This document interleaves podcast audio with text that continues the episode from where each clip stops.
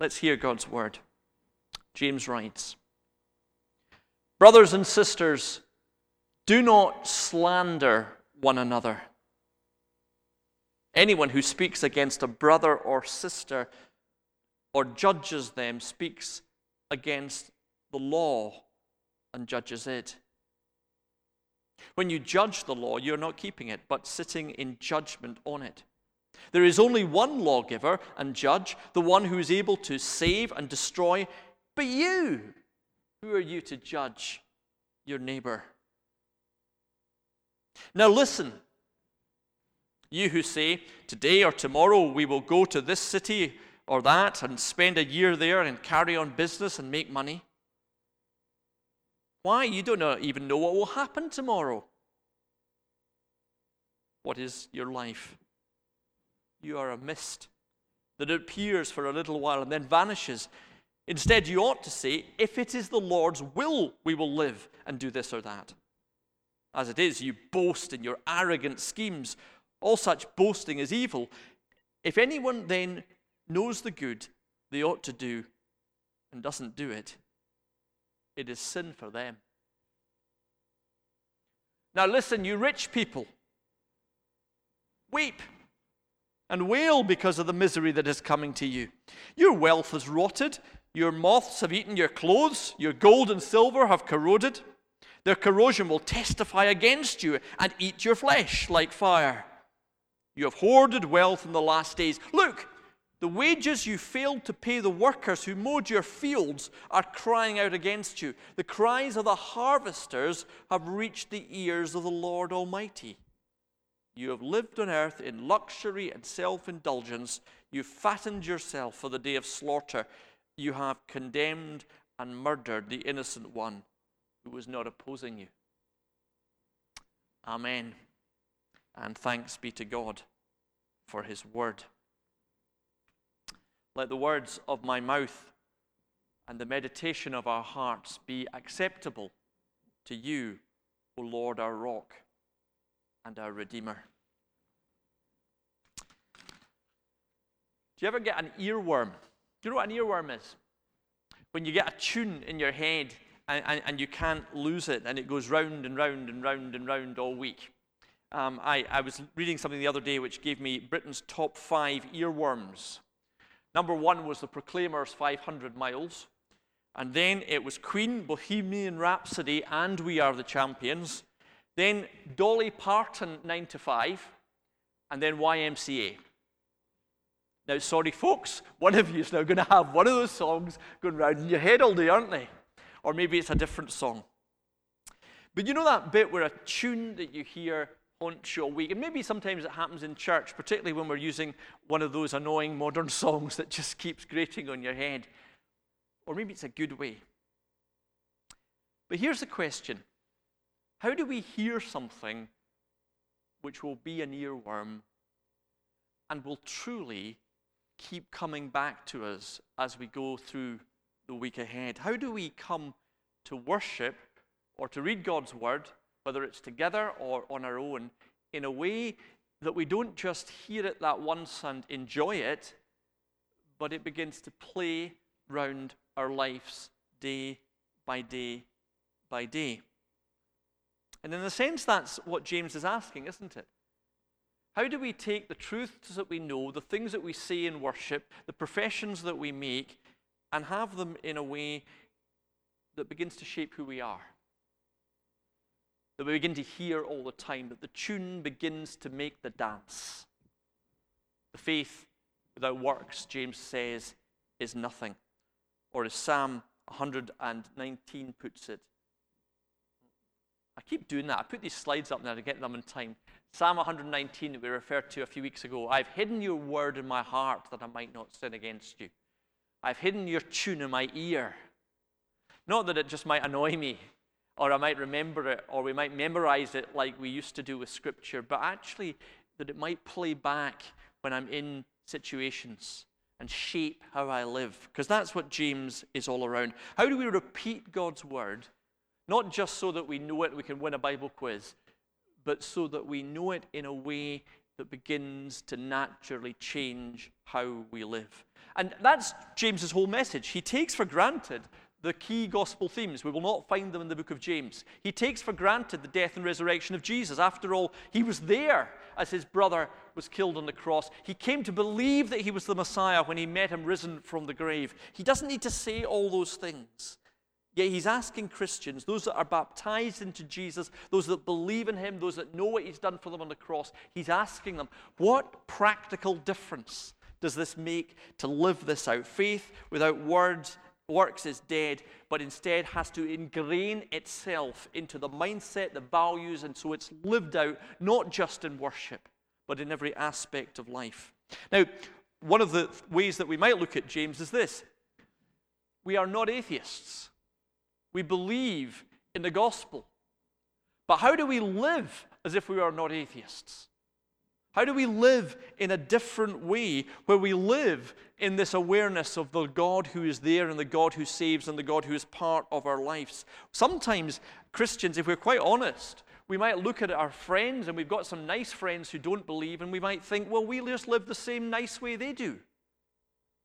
What difference does it make? I suggested when we started out that even the first line of the book of James, where he says, I'm a servant of the Lord Jesus Christ. Even if we could forget the rest of the book and just get that one phrase as an earworm as we're living out our life and asking the questions about what I do each day and how I live each day, how I pray each day, was that awareness that we are servants of the Lord Jesus Christ. That will answer so many situations. Well, when we turn to today's passage, at one level, it seems to be a very disjointed part of Scripture. First part deals with slander, the second part deals with plans, and the third part deals with money. But I want to suggest that there is a common theme in all of these three areas, and it's this James is asking one simple question What difference does it make to approach this as a Christian?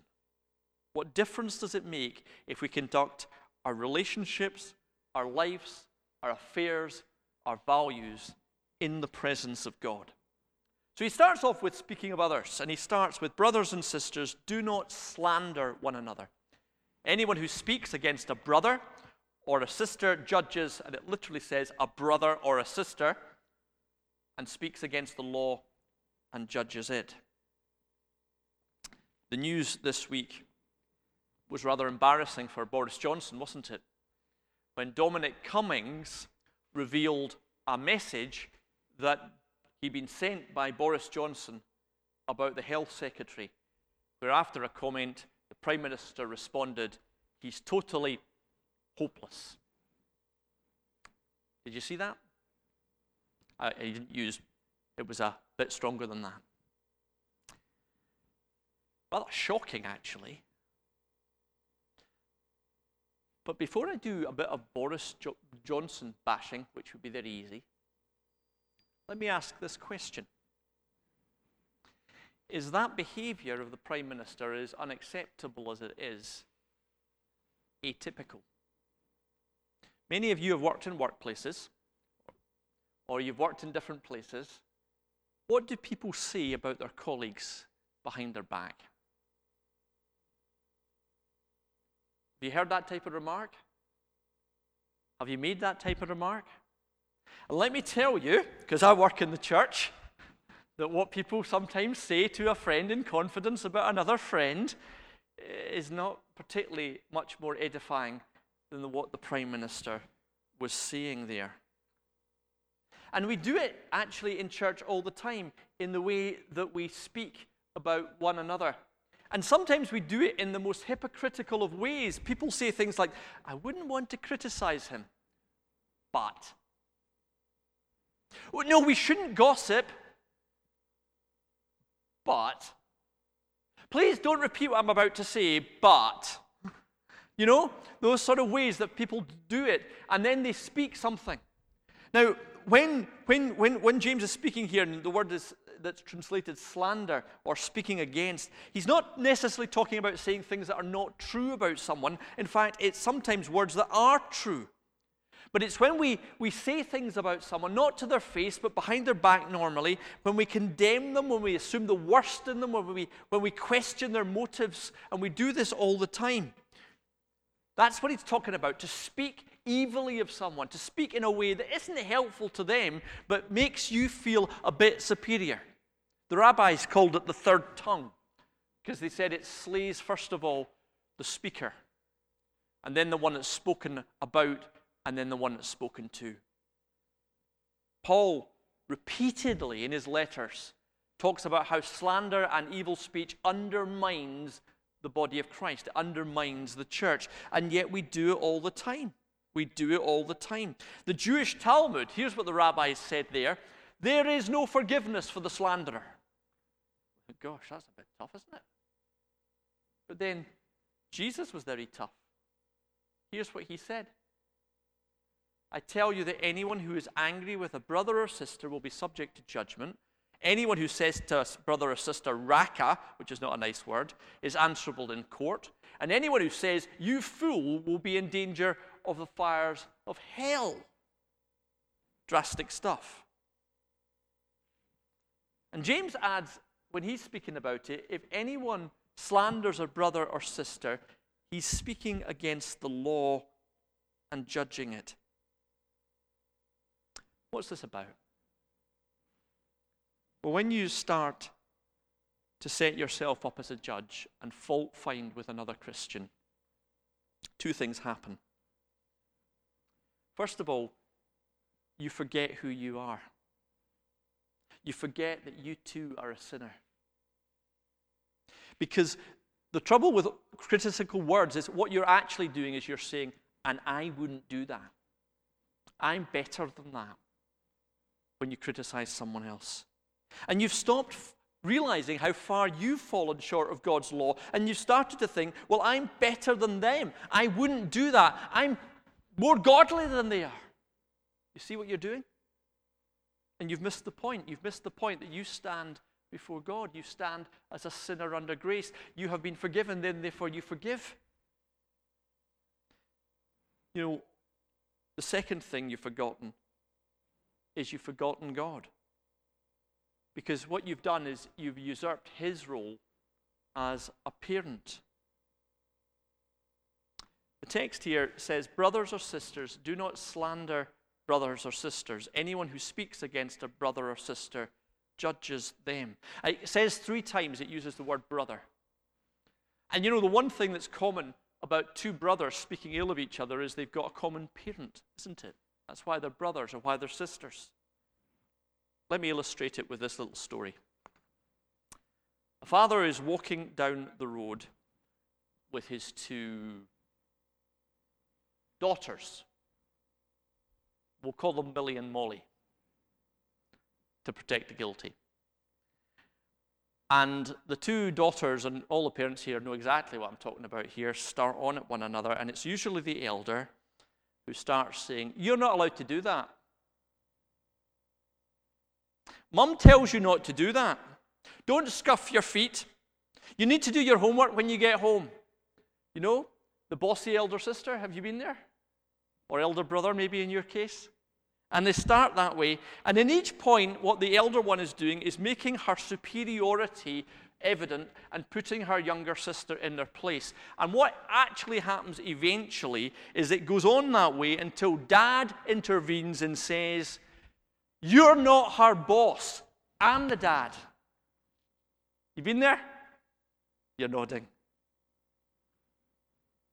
What's the point? The elder sister that is being critical, the tongue, is guilty of two things. One, she's doing the younger one down with her own superiority, and the second one is she's usurped the parent's role. She's acting as if the parent didn't exist. She's acting as if she was the boss, she was the parent, and her moral rules were what was all about. This is what James says when he says, When you slander your other Christian friend, you are forgetting that there is one lawgiver, there is one judge who is able to save and destroy. You have lived, as it were, like an atheist. You pretended that there is no parent there, that you are the moral arbiter. And so often we do exactly that, don't we? You're not living up to my standards. You're not doing things the way that I think they should be done. You're, you're breaking the rules that I think you shouldn't break. And I have just made myself the parent, the judge, and God. Now, when we deal with one another, sometimes we will have to say things in love that need said. Sometimes we do need to remember that we are our brother's keeper. Sometimes that means in love we have to say things that are hard. But we do it as brothers, and we do it as brothers in awareness of the Father, the parent. And we do it as brothers and sisters that remember what that parent is like. That parent, yes, has a rule and a law, but that parent also has mercy and grace and love and is willing to sacrifice himself. We are not orphans just relating to one another, but we are children of a father. Think of it this way. You sometimes, have you ever done this? You, you've started to say something about somebody else. And then the person you're talking to says, That's my cousin you're talking about. Or worse, that's my wife you're talking about. Or that's my friend you're talking about. You know, have you seen that sort of situation happening? And suddenly the conversation changes entirely because you suddenly realize that you can't badmouth the person because their lover, their friend, is in the room. And that friend will defend them. The friend will put you in their place. But here is what it is. When we speak about another Christian brother or sister, we need to remember that their lover is always in the room. The one who made them, who shaped them, who gave his life for them is always present. And if we do that, if we live our lives out, and this is back to the theme of James, if we live our lives out in that awareness of God and that awareness of the gospel in every part of our lives, it will change how we treat a brother or sister, won't it? Because the Father is in the room. So that's the first thing. Do we conduct relationships with our awareness of the presence of God, or do we conduct them as if we were atheists and orphans? Second thing is plans here. Now, listen, you who say today or tomorrow, I will go to this city, spend a year there, carry out business, and make money. Now, the picture here is of a merchant. He's got a business plan, he's got a time frame, he's got an agenda. You can see him on the cell phone and the Filofax or the, or, or, or, the schedule. He's booking the tickets. He's sorting out the, the, the whole work he's got to make. He's checking the stock market. Everything is in place.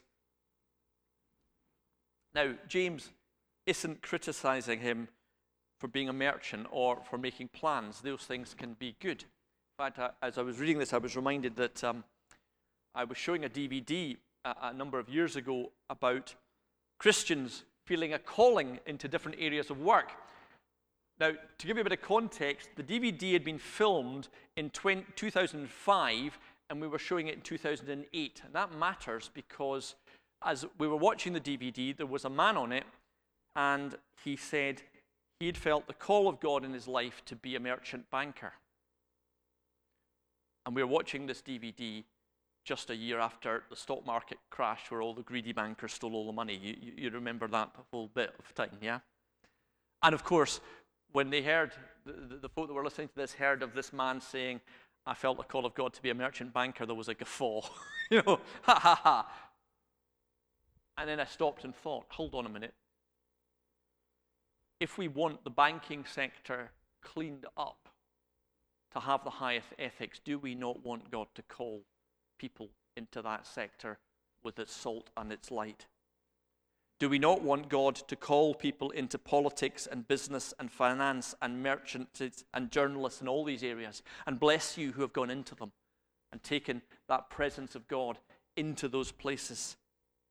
Indeed, James would be very much aware that as the gospel was spreading around the world in his day, it was being spread around by the only people who had the money to travel in those days, which was the traders. And as they went from city to city, Aquila and Priscilla and a whole load of other ones, they took the gospel and spread it around the Roman Empire. And as we hear this merchant making his plans, we might easily be listening in on ourselves as we make our plans. Maybe not business plans, but we make plans for our holidays and for our house and our mortgage, and we manage our affairs and we plan it all the time. So, what's the problem? Planning bad? No. The problem is this the same problem we found in the other chapter that we slip into a practical atheism where we slip into making all these plans with no awareness of the presence of God, with no sense of what God's purposes for our lives are about, with no sense of where He is leading. The man assumes he can do that. It's my life. I can plan, I can have my goals, my agenda, I can use my abilities, my resources, my initiative. I am my own God. And I wonder how many Christians go to church on Sunday and sound just like that on Monday. And we all do it. Now, there are two specific problems with this. The first we find in verse 14. It's a very practical problem. You don't even know what will happen tomorrow. What is your life? You are like mist that is here for a while and then vanishes. You don't know what's going to happen tomorrow. This is just very practical. Your shares may crash, your house may burn down, your health may fail, COVID may happen. I had lovely plans about what I was going to do in the first few months here. God had other ones.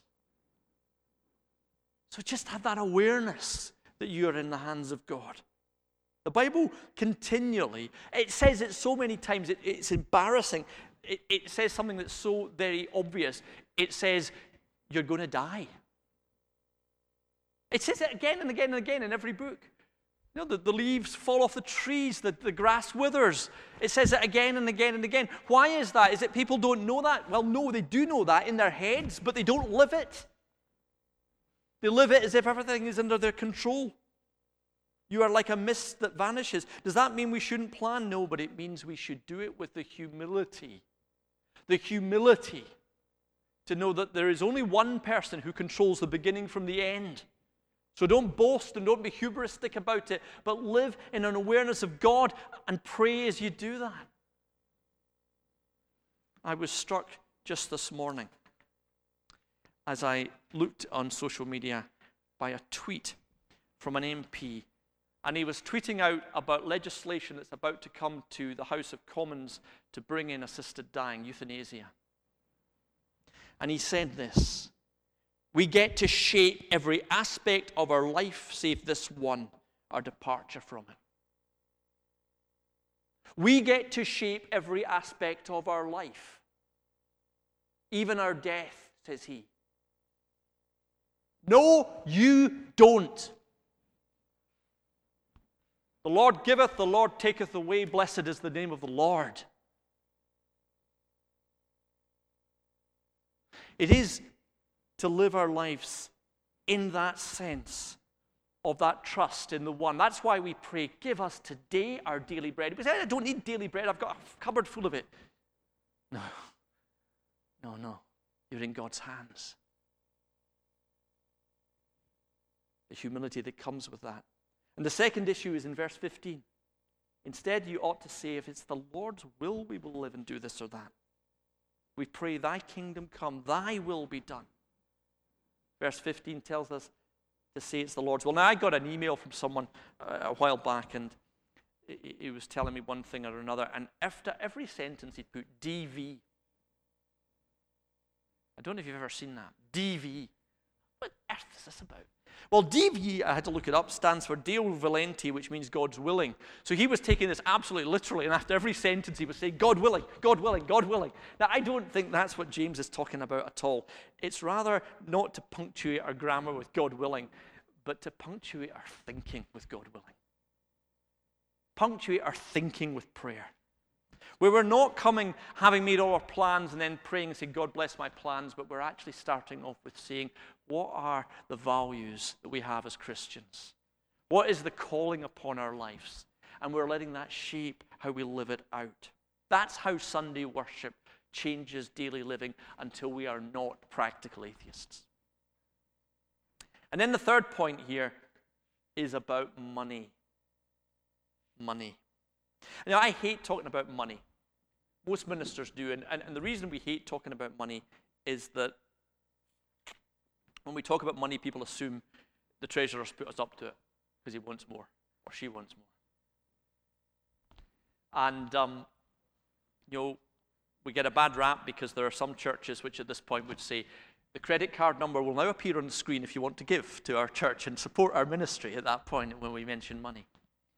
And if reflecting back on COVID, one thing that the church perhaps got wrong was that we were concerned about the giving when the churches could meet in this church and the finances of the Church of Scotland, and there was quite an emphasis on that, and perhaps that was a bit insensitive when people were struggling.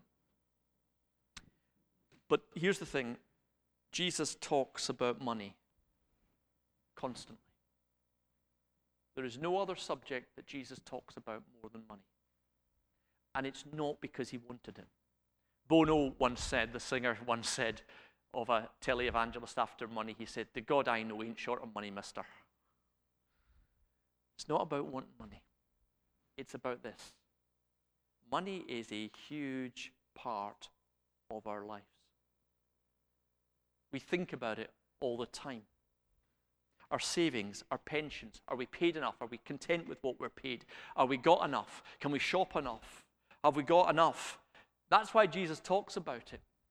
Because it's got to do with our security. It's got to do with the way that we live. It's got to do with our expectations. It's got to do with our hopes. It's got to do with so much. And we get so caught up about it. And Jesus spoke about it all the time, not because he wanted it or because he particularly wanted to get people to spend it a different way, but because of the heart. Because where your treasure is, there your heart will be. And if God is our heart and our treasure and everything to us, then it will reflect on what we do with our money.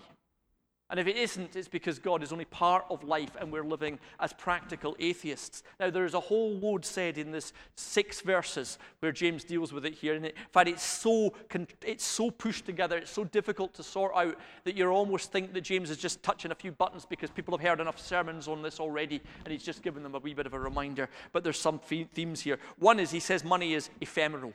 Your gold and silver will corrode, he says. Well, actually, that's rubbish chemistry because I don't think gold and silver do corrode, but somebody will correct me about that later. But it's great psychology because the whole point is it might as well corrode. Because you don't know what's going to happen to your bank balance, and in any case, you can't take it with you. The story that Jesus, his brother, told, wasn't it, about the man who built all the warehouses and filled them with things and thought, that's me secure, that's my future. Bang, he's dead. Back to that theme that the Bible keeps bringing before us, isn't it? You're mortal. So the only thing that's certain in life is God. The only thing that's certain in life is God. So look to the, your Creator for your security, not your hoarding of wealth. The second theme that's in this passage is social justice. James talks about the wages that you failed to pay the workers who mowed your fields are crying out against you. And here is what that's touching on. I don't think James is actually saying that the Christians in the church have been oppressing their workers, although perhaps he's getting them to think about that, but it's much more than that. It's to say this if you are about what's on God's heart, when it comes to money, what's on God's heart, God cares for the poor with a passion. We know that from every part of the Bible. Fairness and justice and social justice aren't just a theme of some woke preacher somewhere. They scream from every part of Scripture, from Leviticus to the prophets, to the words of Jesus, to the commands and acts to look after the poor, and time and time and time it goes. And what does that mean practically for us? That if we're going to live with this awareness of God in the decisions that we make, that it will become second nature. That as we shop, we're thinking about how that impacts on other people. If you're in business, you're going to be thinking about the wages that you pay. Now, he's not telling you don't shop at Amazon because they don't pay enough wages or anything like that. He's just telling you that these things matter to God. They're on God's heart, that sense of justice. And therefore, if you are someone aware of God's presence as you live your life, they will matter to you. There's no prescription here about whether to be left wing or right wing or whatever it is, but it's just to have that awareness of what matters to God. And the other theme that's here is is judgment. God will judge. God's judgment on injustice in that day that will come. Now, as Christians, we know that we do not have to fear judgment because Christ has died for our sins and we are forgiven. And that promise that we will be safe through the judgment. But one of the dangers with that is that we have slipped into an atheistic mindset that simply says, God doesn't care. One of the things that judgment tells us is not just the fear of judgment, but it's that sense of that God whose heart breaks for justice in the world. Of that God who says our actions have consequences and must have consequences because he loves us. The fear of the Lord is the beginning of wisdom, where we actually have that holy sense of reverence for God's holy law and God's presence and God's power as we live our lives under Him. That we know that one day all acts will be called into the light and they will be seen. And that isn't about having a fear, it's about knowing that God that we love and we treasure and we, whose mercy we celebrate. But we care. We care about His pleasure. We care about the things that are on His heart as we live our lives. I wonder as James talks about this and he talks about that sort of judgment and that sense of the poor that he's got an earworm for a song. Maybe a song his mother sang. Remember his mother, Mary? What was her song when she knew the presence of God in the angel Gabriel? It was in the words of the Magnificat, wasn't it? He has pulled down the mighty from their thrones and exalted the humble. He has filled the hungry with good things, and the rich he has sent away empty. If that is the earworm from the presence of God because that's what's on God's heart as you live your life. How can that not transform what you do with money and your attitude to it? Here is the invitation, I think, in these verses. Not just to let our Christian worship shape our values so that as we go through the week ahead, we don't say bad things or don't make evil plans, don't oppress the poor. But it's more than that we go into a week aware of the presence of the Lord who said, Draw close to me and I will draw close to you. That we go into that week allowing that to shape our relationships and our actions and our words until what's on our heart instinctively is what's on God's heart His mercy, His love, His care. So that we speak remembering that He hears, so that we plan submitting to His will, so that we spend in ways that honor Him. James doesn't simply want us not to do bad things, he wants us to live in the daily, in the presence and the power of God. James is about life. Because Jesus came not just for Sundays, but for all of life. He came to redeem our relationships, and where they're broken, to bring healing. He came to explain to us God's perfect will that we might be called to follow Him and that might be our will in everything that we do. He came to be our greatest treasure and security that come what may, we would put our trust in Him. And when we grasp that love that Jesus has for all of our lives, then we pray, God, be in every part of my life.